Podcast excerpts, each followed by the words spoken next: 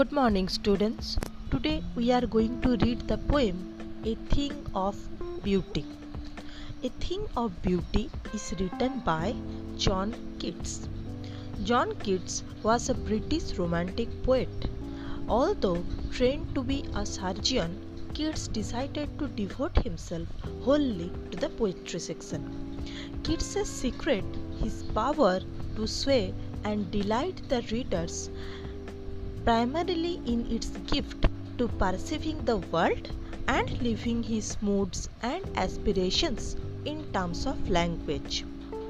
The following poem, A Thing of Beauty, is an excerpt from his poem Endymion, a poetic romance. The poem is based on a Greek legend in which Endymion, a beautiful young shepherd, and the poet who lived on Mount Latmos had a vision of Cynthia. Now, who is the Cynthia? The moon goddess. And the enchanted youth resolved to seek her out and so wandered away through the forest and down under the sea. Now, what is the central idea of the poem A Thing of Beauty?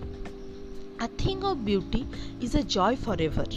It never passes into nothingness and its loveliness uh, increases day after day.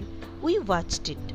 It makes us forget the sorrows and the sufferings of the world, and it also gives us peace of mind and health of the body.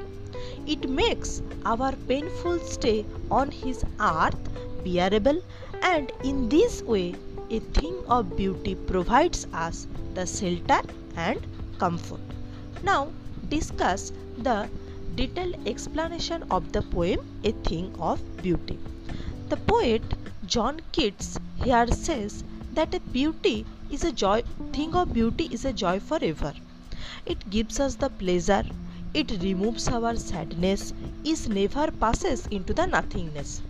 Its beauty increases day by day as we watch it, and a thing of beauty is just like a quiet bower where we, we can enjoy a sweet sleep filled with lovely dreams.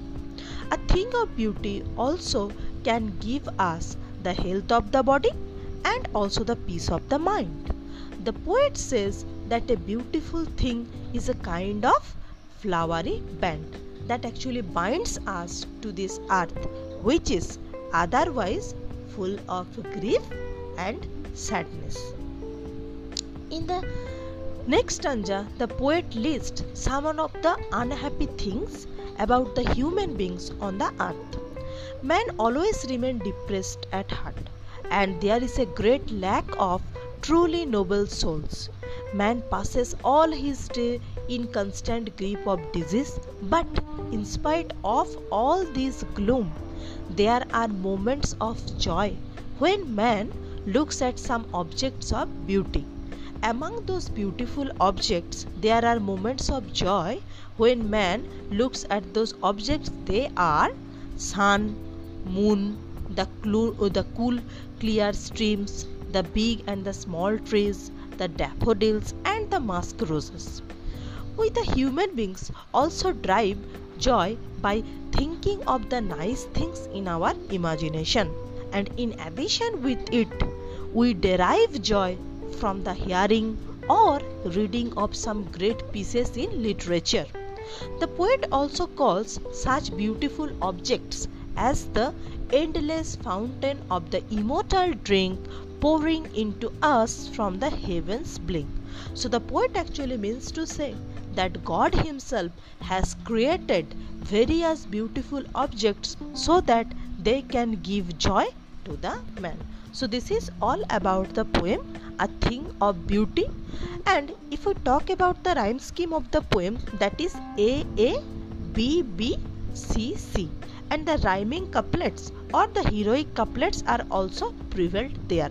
So through the poem A Thing of Beauty the poet John Keats actually portrayed two things. One is the love, beauty and youth and another is the poet's attitude towards the beauty which is the source of joy so this is all about the poem a thing of beauty i hope all of you have understood the text. Thank you.